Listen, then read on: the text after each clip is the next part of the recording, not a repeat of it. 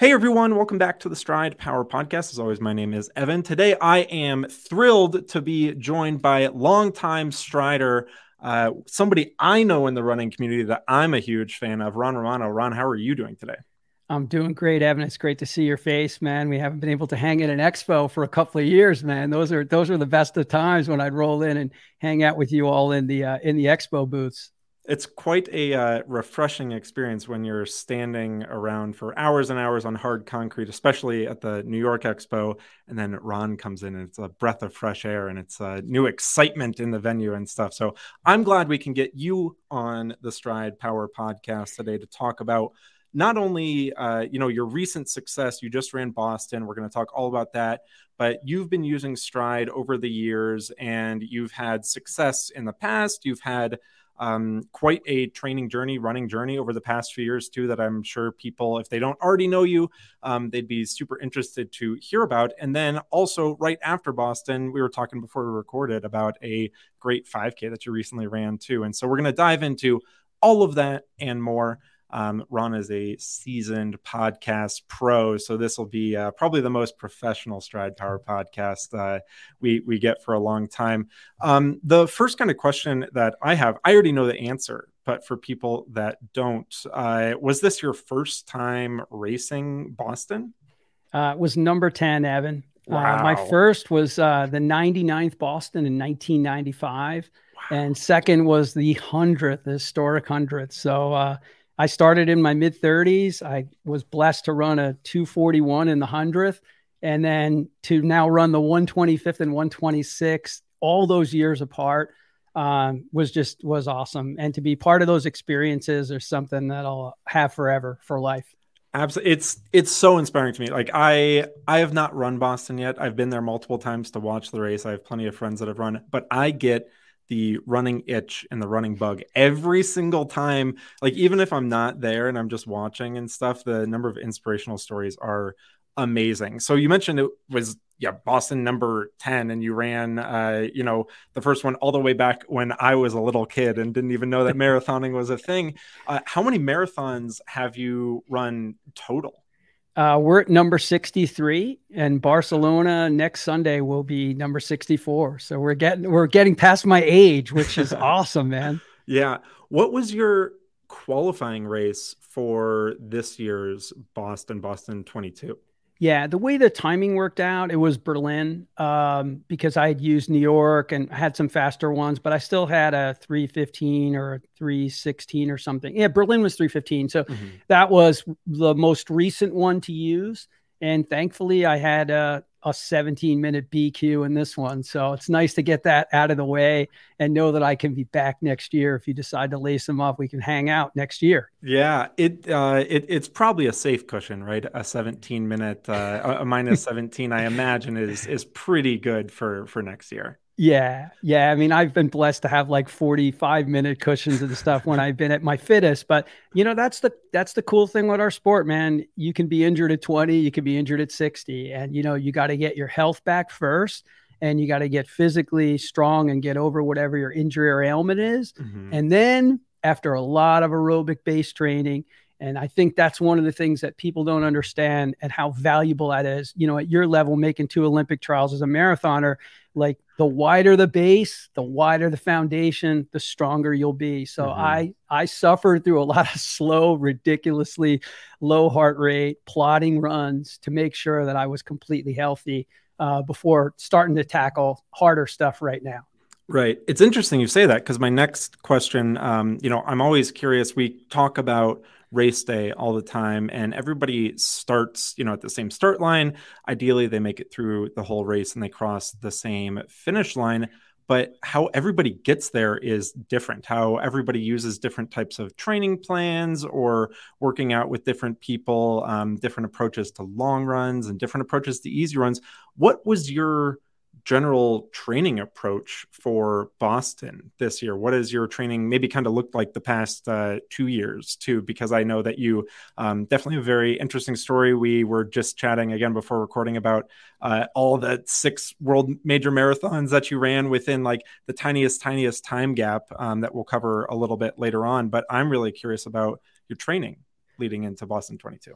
Yeah, I took a, a real measured approach again, wanting to err, err on the side of uh, being ultra conservative. Um, so normally I'm, you know, a pretty high mileage runner, even for somebody in their 60s. Uh, you know, when I'm really feeling strong and doing well, you know, I like to get, you know, into the 80s, 90s, and, and maybe even hit a peak week of 100. But, you know, being that uh, recovering from my first bone injury, a stress fracture, you know, I, and that was, you know, last year uh, around my birthday. So from the end of January 29th, which was my birthday, four months forward before I could even run, you know, I ran last year's fall marathons and just ran them like I, I didn't run them slow intentionally. That's all I had, Evan. So right. it wasn't like I was like, you know, throttling it back. That's just all I had. And I wasn't going to even think about going to a track, trying to do any tempo run. So for anybody who's recovering from a long injury, something like that, I can't tell you how important it is to not do that.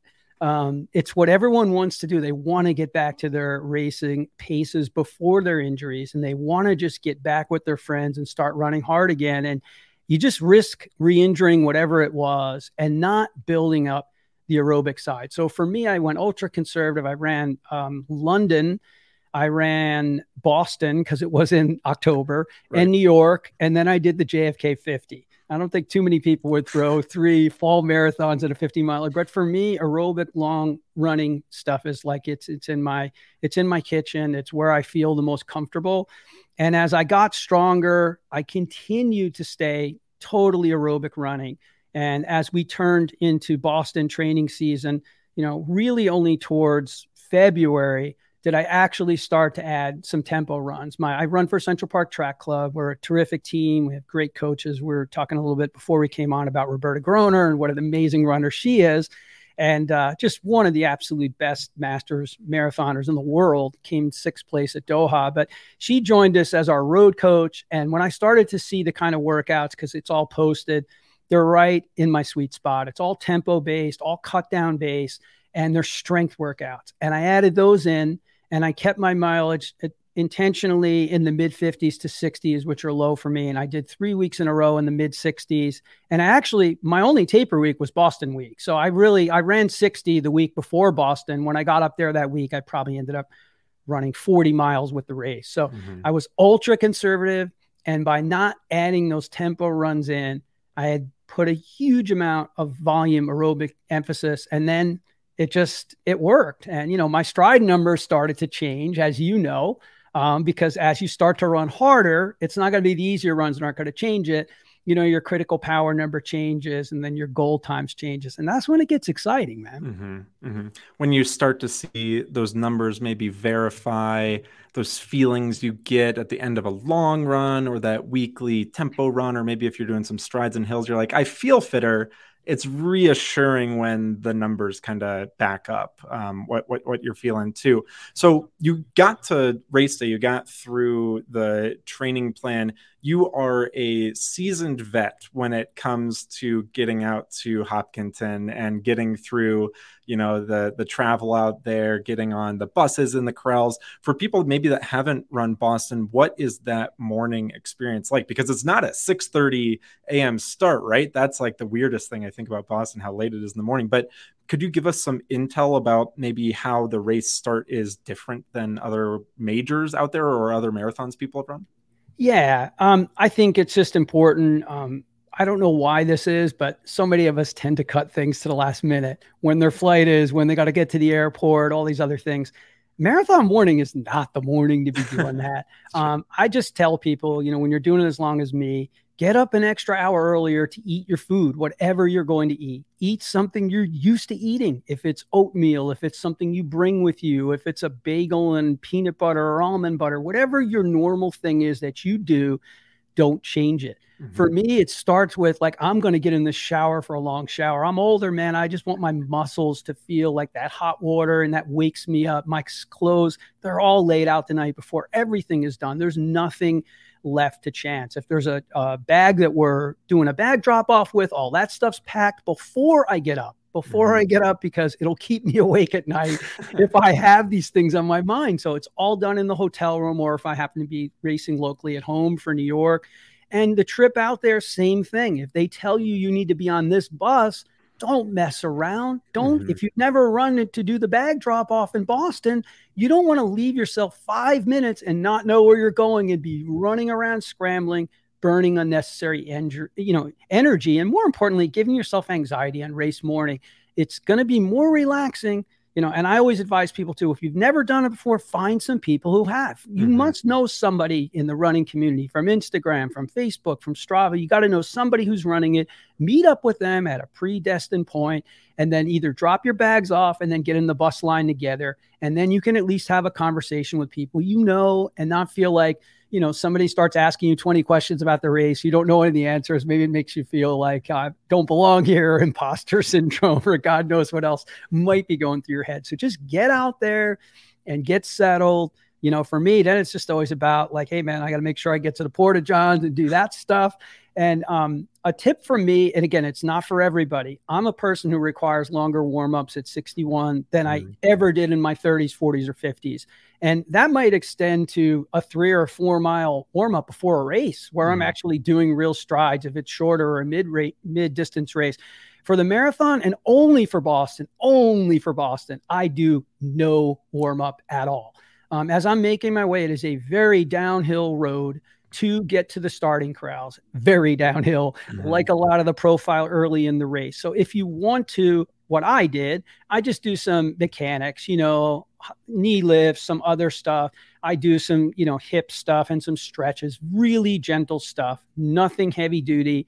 And maybe, maybe I might just coast a few steps here and there on each side, make sure my shoes are tied tight until you get into the corral. And then, you know, then it's just amazing, man. The you know, music's blasting, the announcers are talking, energy's like off the hook. And, you know, and then the last warning I give everyone, man, let me tell you something. If that energy, you're going to be on like energy level 150 by that point, and the gun's going to go off and your downward profile the odds are, if you've never run Boston, you're going to be running 30 seconds to a minute faster than you ever run at the start of any marathon. And you're going to be like, oh, this is easy. this is so good. Let me bank some time. No, don't do it. So, you know, hold back, take it easy through those first few miles. And however you are monitoring yourself, you know, whether it's breathing, you know, RPE, you know, just make sure you you're doing something to make sure you don't get carried away early in the race. Yeah, that is uh, there. There are so many points there that I absolutely agree with, and we talked to a lot of people at the expo this year at Boston about, you know, maybe it was their first one, maybe it was their second one, and the thing that people always get super nervous about uh, is, yeah, the first four miles, first six kilometers. That's a huge rocket ship of a downhill, and you have that normal adrenaline where even on a flat course or a course with a false flood uphill, you'd probably go out a little too fast and stuff. And so when you put that big downhill grade into there, uh, all that excitement builds up. And because it's Boston, people just kind of go for it too. You, on the other hand, having run it multiple times and you know how to stick to certain targets, um, probably had a plan. What was your race plan or heading into it? How did you come up with how you were going to target? The actual uh, race course and get through all 26 miles uh, feeling pretty darn good. Love it. Uh, my plan was simple. Uh, I have faith and belief in Stryd's data because I've used it. You know, it's been tried and true. Uh, in 2019, when I ran all six majors together and averaged 315 with a high and low delta of like one minute apart for all those races, three and 45 days and three and 39 days, or three and 35 and three and 49. Sorry. Um, it never failed me. I mm-hmm. mean, my target number then in 2019, because I was fitter and stronger, was 261. And out of those six marathons, you know, I did hit 261 or 260 or 259, and they were again within a minute apart. So that kind of faith and confidence is really, it's unshakable. You believe it. So I have that history. So I'm not going to come into this now and question what the Stryd number number is. So my number, my goal target number was 254, mm-hmm. and I believe it. As I just said, I mean, I can't say it any better than that, or, or give you all faith to believe in the number because it's established, and I have the historical data, you know, to rely upon and trust. Now, what did I do that was different this year that I've never done, and I know it works, and I will use it again. And there's no way I was going to try to be a 254 in those downhill sections of the race mm-hmm. because what that would have netted would probably been 30 seconds a mile faster than it would have been hard to run that 30 seconds a mile faster, but it would have put me in a zone where I might have already started questioning, am I going out too hard here early? Is this really what I want to do? So I intentionally, I didn't put brakes on, but I intentionally made sure I was in like the 240s, mid 240s, which is a very comfortable cushion. Um, and I felt great. And I ran into a bunch of runners in my first 10K plus where people just ran up on me and saw me and chatted them. And I could tell by every measurable that I was 100% keeping myself in a comfort zone. And I made an intentional plan that I was not going to go to that number, the 254 number, which was my target number, which I normally would be at or try to get at right away. Was not going to get to that number until I made the turn at the firehouse. So that was my plan. And I stuck to it. Um, and I probably would have been a little, you know, more aggressive and try to get to my 254 number sooner if I had in my training. Um, and I think we talked about this before we came on, so I'll make sure I add this. I only had one 20 miler in my buildup. So I did have a lot of 16s and 17s and 18s, but I had one quality 20 miler in Central mm-hmm. Park, three full loops, tons of hills. And I averaged like 814 it was a good solid run but it wasn't anything earth shattering but it was a solid run. If i had a couple of 20s under my belt i might have pushed it and try to get to that 254 number sooner. In retrospect i don't think i could have done it. I don't think i could have done it any better because where that left me is when i turned at the firehouse and i came to the hills i was able to get up those hills with some power. Um, no pun intended. Uh, strong uh, feeling strong and once i crested um, you know, heartbreak and got over to the side of BC over there on the right, Boston College, and it flattens out. I just knew that my legs were still there. And, you know, what more could you ask for in a marathon like Boston than to still have your legs? So I did from there try to get into the 250s as much as I could. But I mean, you guys could pull the data. I probably didn't really hit it on too many miles. I know mm-hmm. I ended up averaging 247 for the whole run.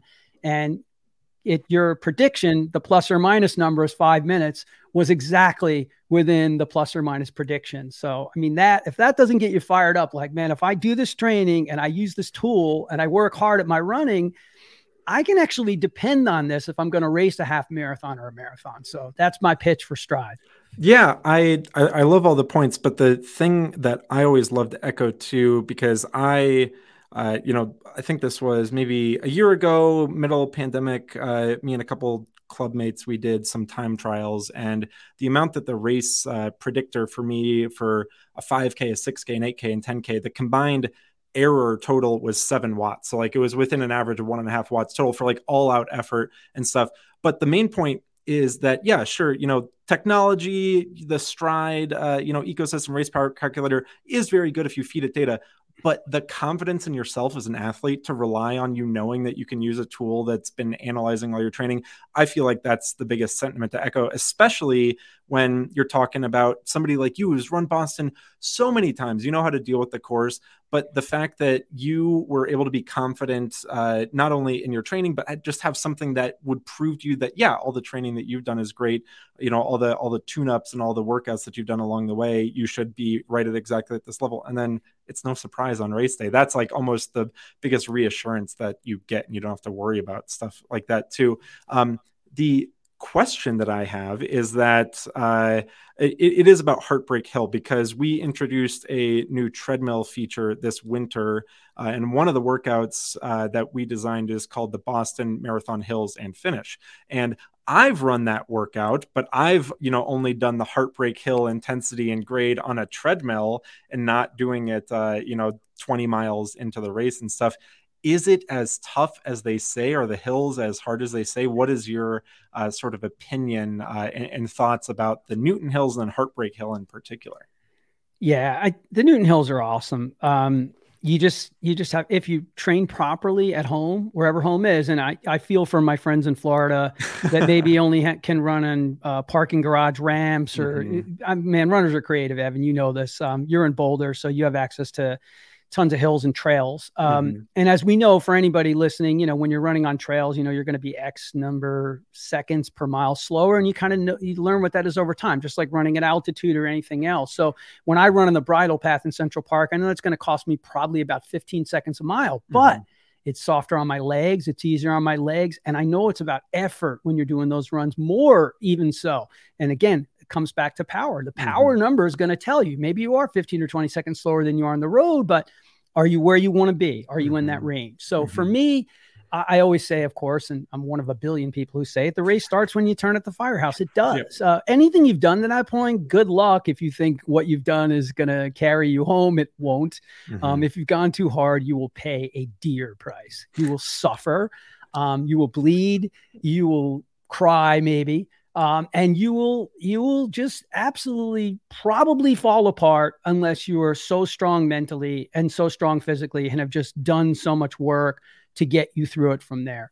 Um, so I can't say enough how tough those hills will be. It's the sequence of them, where they come, you know, the fact that, and again, Boston is not all downhill. Everyone says it. It's not. It's just kind of a roller. You're mm-hmm. rolling down, you go back up. You don't just go down, you go down and you go back up. You go down and you go back up. You go down and you go back up. So for me, I find areas in Central Park that simulate that. Harlem Hills, the back loop in the park. I have friends of mine who've run full marathons on there and they own the stride segment and it's sub three, by the way. Um, I've gotten up to like 14 loops, 12 loops. You know, I've done some pretty crazy runs there.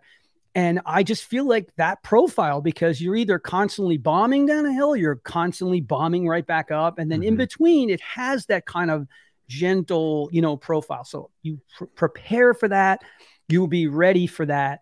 But again, man, you have got to save something for when that point in the race comes. And mm-hmm. for everybody, look, I think you're probably going to run positive splits on Boston no matter what, which when it makes Fauble's and performance that much more impressive because it's just crazy to be able to evenly split that course because mm-hmm. he's not running, you know, a back of the back time. I mean, he crushed the race. Pretty and, solid 208, right? Yeah, yeah, yeah. we'll take we'll take that 208. Yeah, we'll sign for that 208. Mm-hmm. But to deliver on the back end at that course with the four Newton Hills and everything else that comes, just the fatigue and you know racing and all of it, it's just so super impressive. But I think they're tough.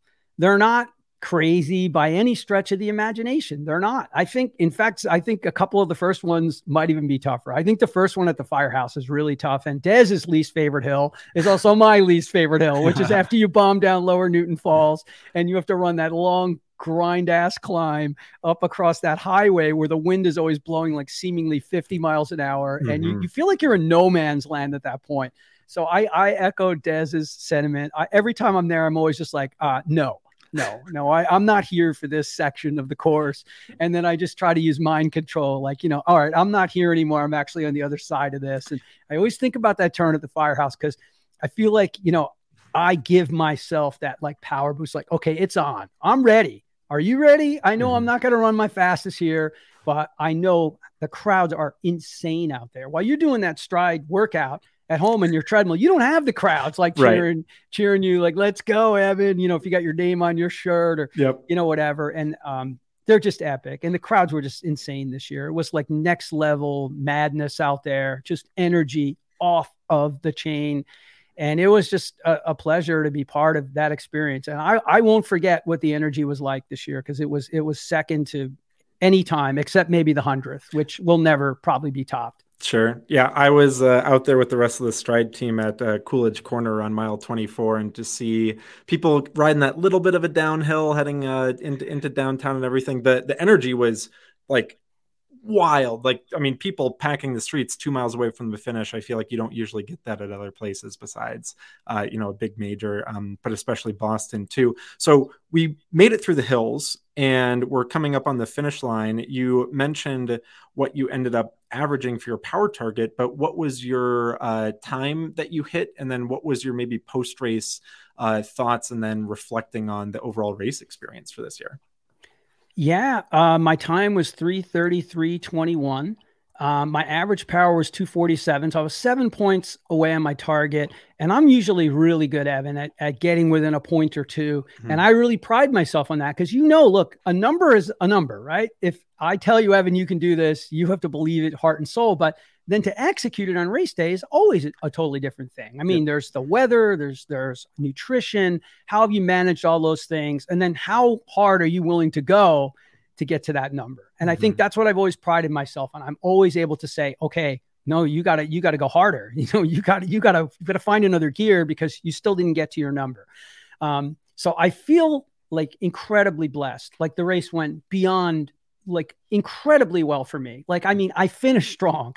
I walked down the finish line to my hotel and I'm seeing people hobbling that are 20 and 30 years old and they're walking backwards. And I'm like, God bless me like to do this. This is something I've been given a gift to do. And I, I just, I thank every volunteer. I'm so grateful that I'm healthy again. And the race for me couldn't have gone better. But now we always take a look back. You always should. You do a post mortem, man, as Goggins say. You don't just, for, you know, just check it off. No, re examine the race. Mm-hmm. I know I left some on the table but that's a good thing to know. That's not a bad thing to know.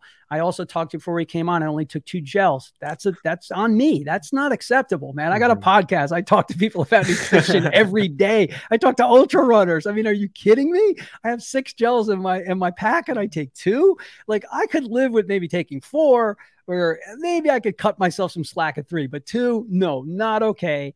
And I do think if I'd maybe gotten at least one more in, I might have been able to grind for another gear and maybe get to, you know, another minute or two. But I think that I didn't hit my number, mm-hmm. but I still was in my plus or five minute range. It just validates everything. Because if your genius engineers threw my number in and said, well, he ran 254, not 247, it would have been the 328 40 mm-hmm. that I predicted. It would have been that number. And to me, that's it's just it's exciting yeah. It's super exciting. And what was your what was your other part? I know you asked me about what, what my time was and you know the power number. So it's just a tiny little bit over eight minute pace. Mm-hmm. You know, mm-hmm. I think like 805, 808, something like that. But more importantly, like my only good long run in Central Park, I averaged like 814 pace. So that was you know, I'm trending up.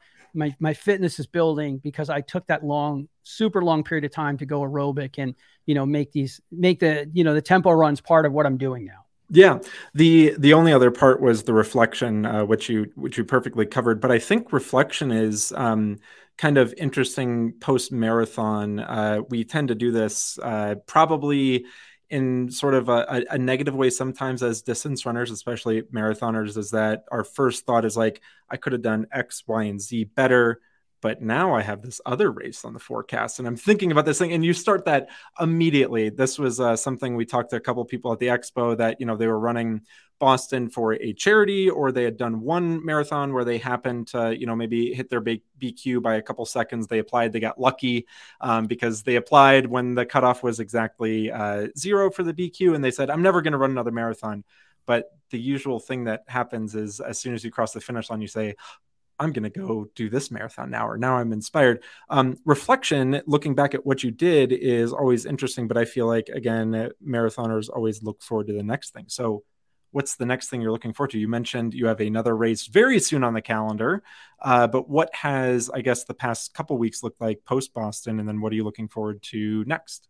Yeah, so exciting stuff. And I did forget to say that um, Newbury and Boylston. It, it, it, I mean, I'm, I'm, sorry, not Newbury. Uh, you know, um, Hereford, um, Her- Hereford, and Boylston were just completely insane this year. I mean, it was just, it was like it gave you chills. It mm-hmm. was, I felt like we were at a rock concert or something. It just was, it was just a crazy level of energy. Mm-hmm. So again, like walking back to the hotel, you know, and I stay at the Four Seasons, which is right on Boylston. I mean, they, they sing to the runners when they come back in. So, man, if you're if you're running something like Boston, you don't have gratitude, man you know, and if you do have it and it's where it's supposed to be, where you really feel it, you just, you'll, the sport will stay with you for life. And, mm-hmm. you know, mm-hmm. that's kind of one of the messages I always want to leave with everybody that at 61, I love this sport as much as I did when I was in my 30s. And, you know, there's age grading, there's a thousand ways you can prove to yourself you're still a really competitive runner. You're still a top ranked runner and you, and you still have goals. But, um, I don't look back on this race in any way negative. I just know that I didn't push it